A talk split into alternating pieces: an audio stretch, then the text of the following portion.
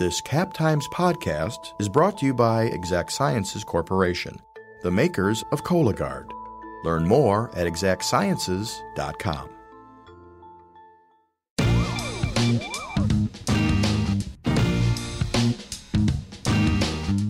Welcome to On the Cover, a weekly Mad Madsplainers feature. I'm podcast producer Natalie Yahr, and each week I sit down with the reporter behind our latest cover story to find out why it matters.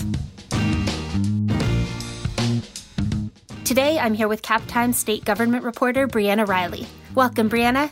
Hi, Natalie. So, listeners, just a reminder that things might sound a little different than usual since we're now recording our shows remotely from our own homes. We're taking the social distancing thing pretty seriously, and we hope you are too. So, Briana, you wrote about how the COVID 19 pandemic has led to some drastic changes for Wisconsin businesses. What are some of the sectors that are hit the hardest by these changes? That's a great question. And honestly, it's some of the sectors that are both most visible and some of the th- some of the ones that we don't see um, very often, right? So it's it's the restaurants, it's the bars, it's the broader hospitality industry as a whole. So think about hotels. I think Zach Brandon with the Greater Madison Chamber of Commerce put it best when he said, The hospitality industry is always the canary. In every recession, it is, and this is no different. So we're seeing them sort of bearing the brunt of the, the first wave of impact. And then, of course, there's been subsequent waves since. But it's, it's hard to find a business that's not in some way impacted by this, uh, is, is what I'll say. And what steps are Wisconsin businesses taking to cope? It depends on the industry. Um, if there is, you know, some flexibility or some innovations that business owners can employ. For example, we're seeing in the restaurant industry, we're seeing um, menus kind of being retailored to support a more carry-out focused or curbside pickup focused type of business. We're seeing bars that are doing, um, you know, craft cocktail kits. Some restaurants are doing that too. So um, even though they can't necessarily you know make you a cocktail and put it in, in a to-go cup you can still pick up you know the the ingredients to mix it for yourself at home. There are you know different sectors just in the you know south central wisconsin area that were outlined in the great state wisconsin state journal story from this weekend that are kind of innovating with medical supplies and trying to make more of those available for for folks. So there's a lot of room for innovation in this time and creativity but the success to which it has been deployed across different industries is, is different. Tell me about some of those businesses that have switched to producing new products, as you said, in response to the pandemic.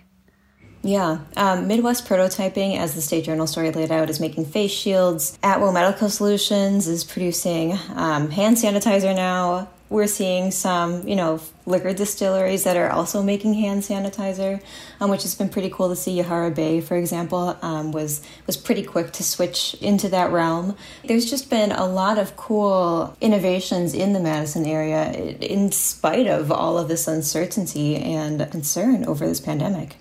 And looking back at the restaurants, one restaurant owner told you that she thought that actually laying off her employees might be the best thing for those employees, given the circumstances. Why was she saying that? Yeah, this is Chris Austin of Fair Oaks Diner. And this was mid March. So kind of right in the midst of all of the federal, the beginning of the federal legislation.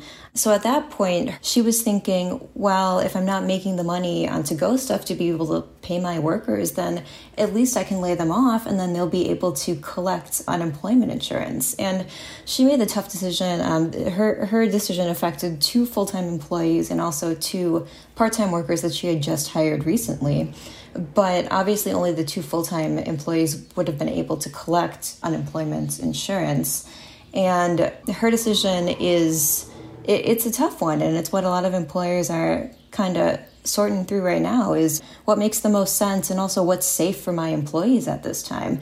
She was saying that prior to her making the decision, she had held some some staff meetings with everyone and there was a lot of concern and fear about potentially contracting the virus themselves or getting it from a customer or passing it along to a customer, and it's really scary. And um, she understood those concerns from her employees and, and also was trying to put them in the best position to um, weather this crisis personally as well. And some restaurants are opting to stay open for now. What's going into that decision, do you think? Yeah, I, I, think it's really dependent on what kind of infrastructure is already in place for these restaurants, right? So, Culver's, for example, is still open and they have the, the great drive through uh, window already in place. There is already kind of that pick up to go mentality instilled in customers that they know that that's an option there already that exists. So, that has been a really good benefit for them. Obviously, they've still lost business. Like, everyone else, but they, they're able to stay open at the very least and, and utilize those options. Because dining, in person dining, is completely you know banned at this point, basically restaurants have had to get creative about curbside pickup options. Uh, some restaurants are better suited for that than others, just based on the layout of the restaurant, interestingly enough. So it's, it's these logistical challenges that make it a little bit more difficult to navigate the industry in this time. But all of these restaurants are, are trying to work around that or, again, util- utilize or leverage their existing resources to, to do so. And you got access to these forms called economic disaster injury worksheets. What are those and what did they show you? Yeah, they're very interesting. So, businesses across the state, uh, around 20 in all, filled out these forms. And these are businesses that are restaurants or bars, small retailers, hotels, caterers, manufacturers, event spaces, and others. So, it's a, good, a good swath of, of different employers. But they filled those out so that they could submit them to the, the state jobs agency because Governor Tony Evers earlier this month had sent a letter to the Federal Small Business Administration requesting loan assistance and to kind of prove that, you know, businesses were, were being impacted here by, by the pandemic. Governor Evers, in his letter, referenced these surveys, these forms that business owners had filled out to try to sort of, I guess, quantify is the right word here, to, to, to showcase the impact that we're seeing in Wisconsin on small businesses. And so SBA, the federal SBA, did approve Wisconsin's request um, for loan assistance for small businesses last week. So that's really notable. But after I saw that those surveys referenced in the letter, I decided to request them from the Wisconsin Economic Development Corporation. So it gives us really good insight. Obviously, they're a little bit dated now because they were um, submitted around March 16th and 17th. But even at that time, it's a really interesting snapshot into the calculation these different business owners were trying to make in terms of should I be keeping employees on at this point? How much revenue have I already lost? And this is obviously kind of the early days of orders, uh, ever evolving orders from from state and national officials on on the pandemic, but it's a really interesting moment in time that still kind of holds up, you know, as as business owners are still navigating these difficult decisions. This podcast is brought to you by Exact Sciences. Join the Madison based team working to lead earlier cancer detection. Visit exactsciences.com to view the company's hundreds of open jobs. Whose job is it to track the effect on Wisconsin businesses and to help them recover from the effects of this pandemic? Yeah, it might be strange to think about, but we're already in a place where, I mean, now I'm not going to minimize the the pain and uncertainty that business owners are going through because you know everyone is still scrambling at this point, right? Everything is evolving on still a near daily or you know minute by minute basis sometimes. But business leaders in the community, especially here in, in the Greater Madison area, are able to kind of start trying to figure out how to quantify this. So, um, the State Economic Development Corporation has been working with its regional partners to try to you know, to try to do just that, you know, send out surveys to different businesses and, and, and, figure out exactly what the revenue loss has been from all of this. We're still a few weeks out, at least in, in the Madison area in Dane County, um, for sending something out like that. But it wouldn't necessarily be WEDC itself that, that administers those surveys, rather, the agency's regional partners around the state. So, the Greater Madison Chamber of Commerce, for example, would help, you know, put together the survey, collect information, and then funnel it through to WEDC.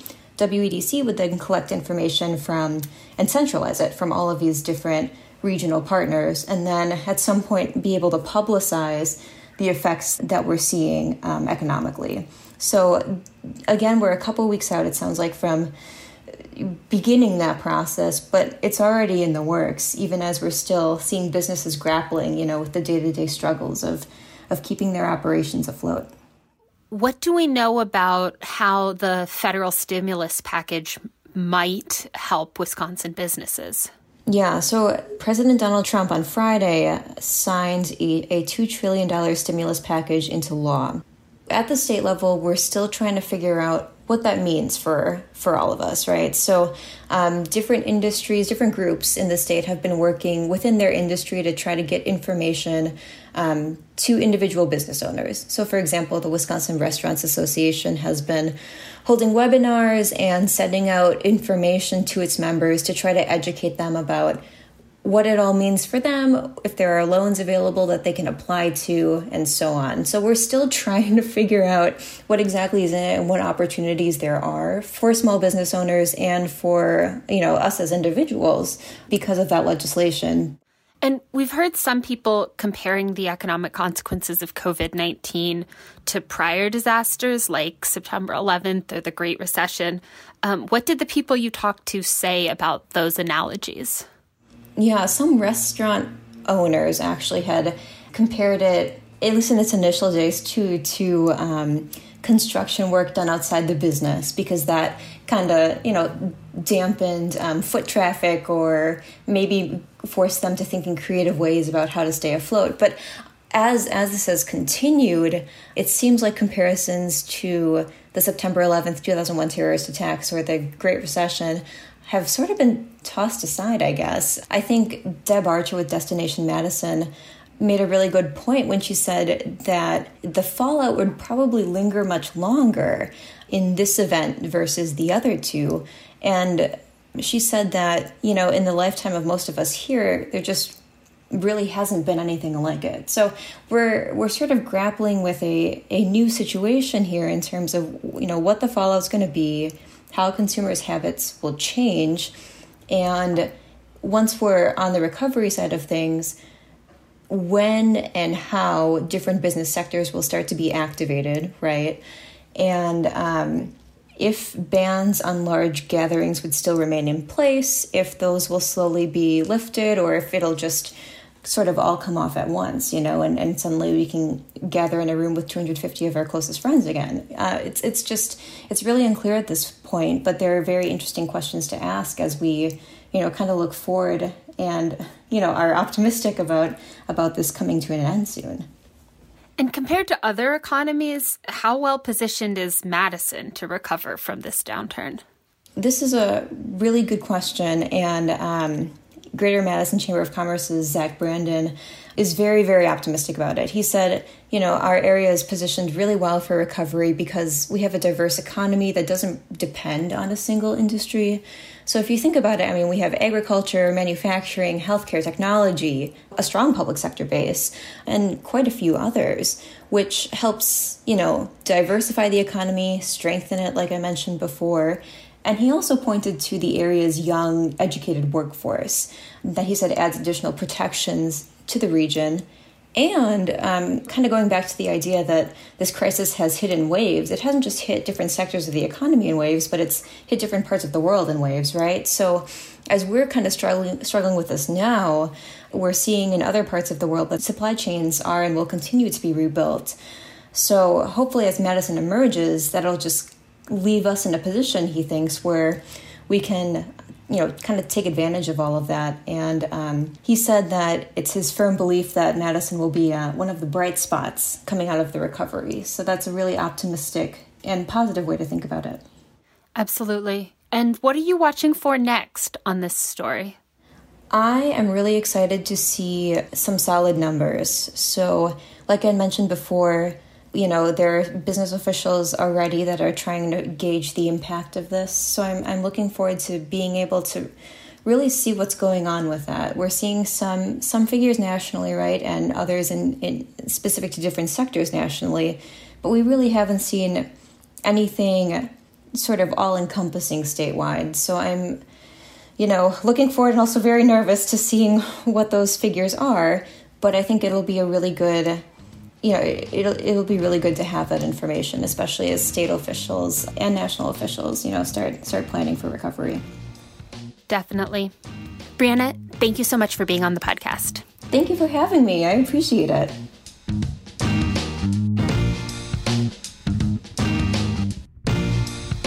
Thanks for listening to my conversation with Briana Reilly, who spends her days tracking state politics and Wisconsin wide issues. Tune in next week for an interview with higher education reporter Yvonne Kim. If you enjoyed this podcast, please subscribe to the Madsplainers on Apple Podcasts, Stitcher, or wherever else you do your listening, and leave us a review while you're there. Also, be sure to check out our other podcasts, including The Corner Table, all about food and drink in Madison, and Wedge Issues, all about state politics. Until next time, thanks for listening.